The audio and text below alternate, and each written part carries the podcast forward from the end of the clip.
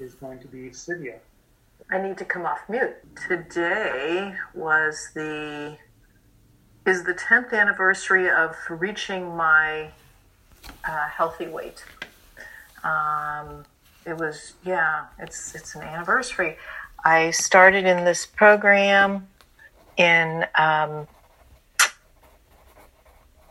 October, September of of 2009 and uh, came in at five two, and I weighed about um, I don't know. We're not exactly sure. About 190 pounds, which is a lot when you're five two. Um, this is a picture of me. Um, I, I, hope you guys can see it. On my driver's license, it says I was 150. that was not true. Um, and then right before I started program, this is a picture of me with my two boys. Um, at that point, uh, they were 11 and 16 or something like that.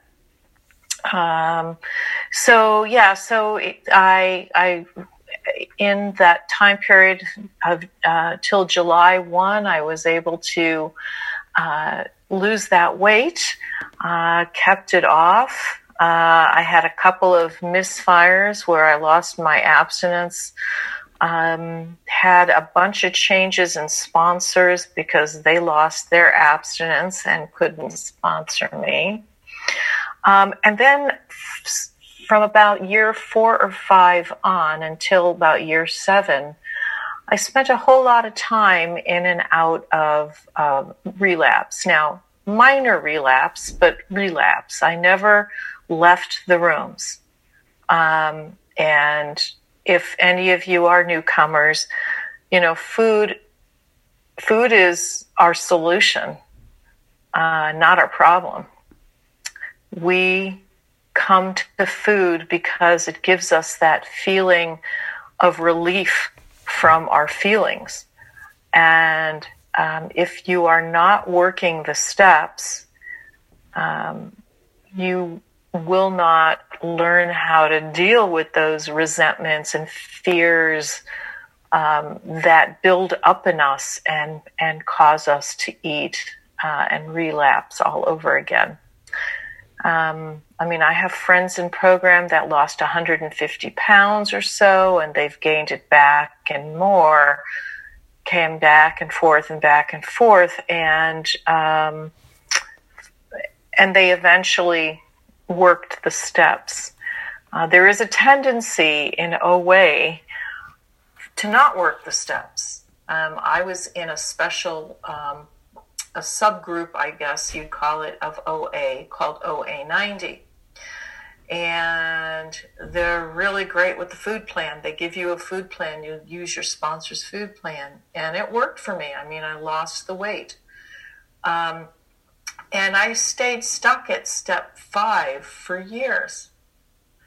Uh, now, however, I have learned that I have to work the steps as my hair is on fire.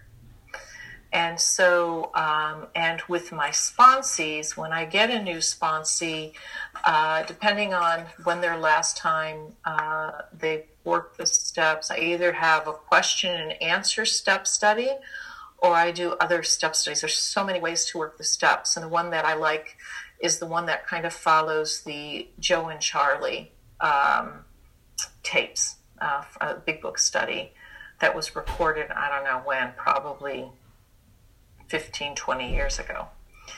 Um, and through this whole time, I've had things happen in my life. Um, when I started the program in 2009 in September, uh, a few months later, my father passed away. Um, in uh, 2010, my 16 year old son uh, had a really just did some really dumb things and uh, attempted suicide twice. But i stayed with the program. I relied on i relied on the steps.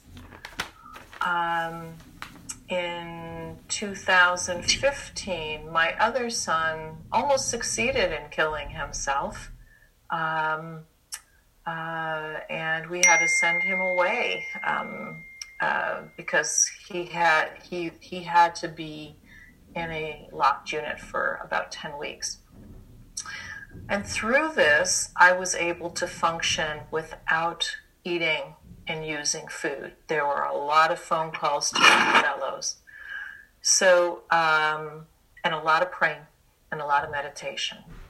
So, I see in the rooms, um, in many rooms, I see a lot of people who've been in program for 20 or 30 years uh, and the definition of abstinence, according to, I, I should have it, but I don't uh, have it in front of me, is, is working the steps with a sponsor, either at, either at a healthy body weight or working towards a healthy body weight.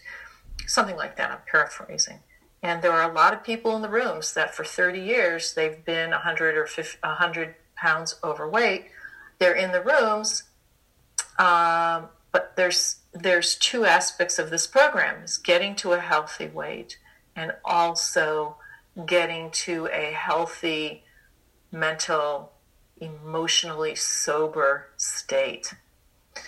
Food is hard. It's it's different than alcohol in many ways. Food is hard because we have to eat. We have to take in that substance every day of our lives. Um, alcohol, and I know some alcoholics, some recovered alcoholics would argue with me, but you put a plug, you put the plug in the jug, and you put it aside. And if you're working your steps, you know, hopefully you're not picking it up so it's a little different. You don't have to have alcohol, you have to have food. It's kind of like breathing, you have to breathe. So, what I discovered in my periods of relapse, never leaving the rooms, never going out, you know, I, I never said because I knew it would be dangerous for me, oh crap, I blew it, so I'm just going to eat everything. Thank God I was too afraid because I knew that I was um, a um, compulsive eater and that if I had sugar once, that's all she wrote. So during this whole period of time, I stayed away from flour and sugar. What I didn't do was control my portions really well.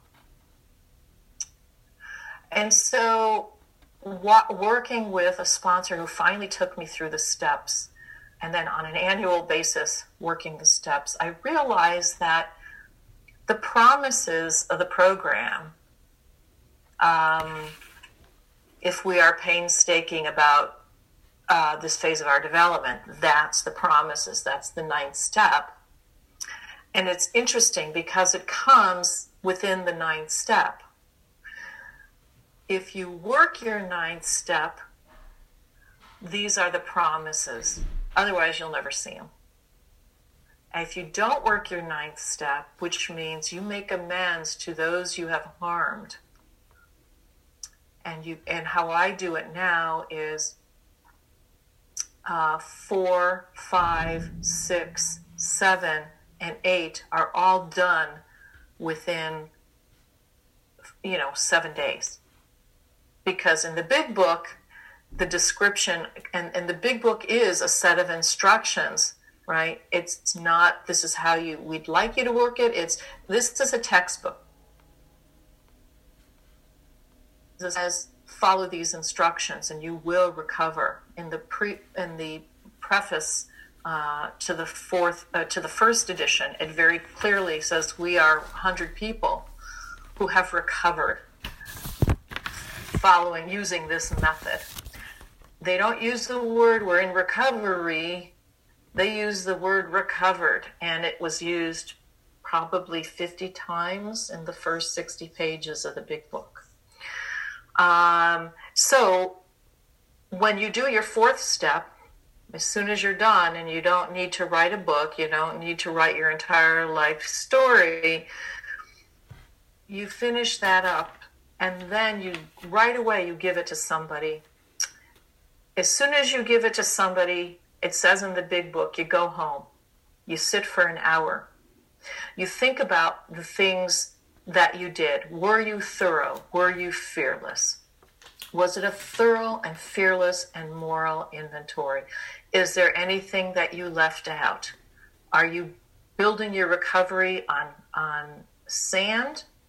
Or are you building it are you are you building it as an arch with which you can walk through? And i'm paraphrasing the big book because my book book is buried under papers here.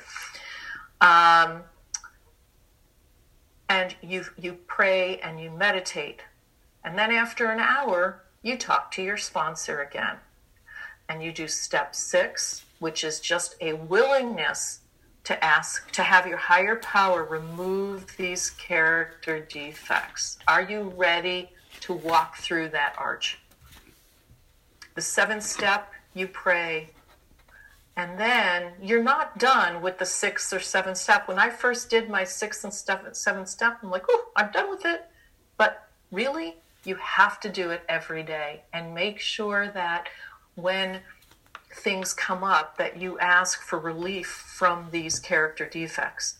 A daily reprieve is not just a daily reprieve from eating, it's a daily reprieve from your character defects, which cause us not to be able to share in the sunlight of the Spirit.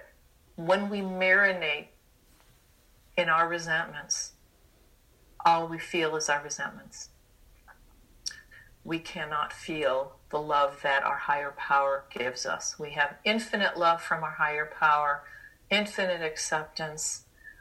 We don't need acknowledgement from anybody but our higher power and the, our higher power, he, she, it, whatever you want to call your higher power, lets us, it, it has the ability to give us what we need only if we're able to hear it, only if our mind is free.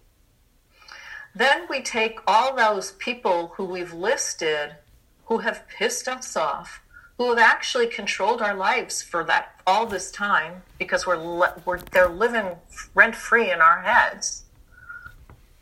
And we write down those people's names and with no interest at all in what they did to us, we write down what we did to them and what the amends what our amends needs to be. And then we work with our sponsor or someone else who we can trust to help us look at what those amends should be. And then comes making those amends. And again without making those amends we cannot stop relapsing. We cannot get this, the hidden promises and we have ceased fighting anything or anyone, even alcohol, for by this time sanity will have returned. We will seldom be interested in liquor. If tempted, we will recoil from it as from a hot flame.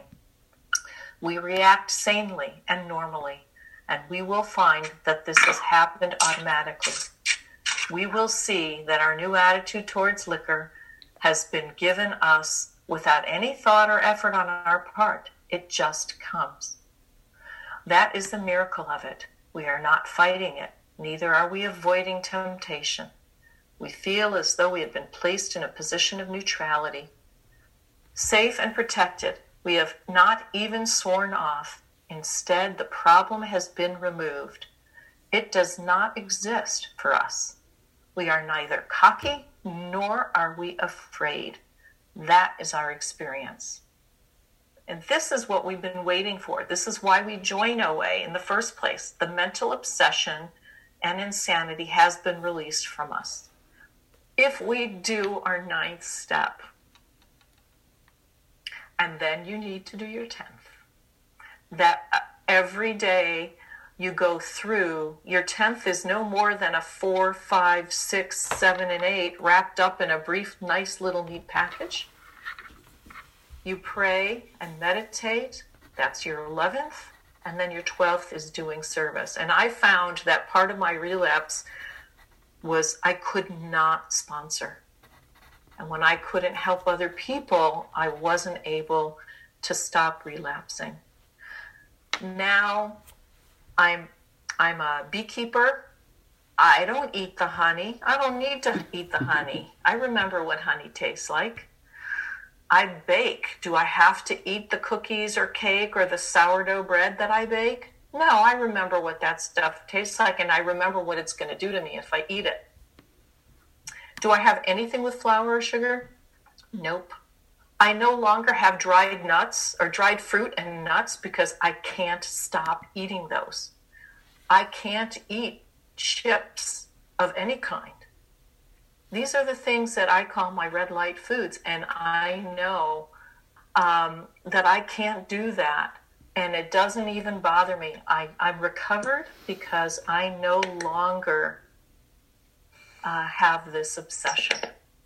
Thank you so much. I appreciate your listening, and um, yeah, I pass.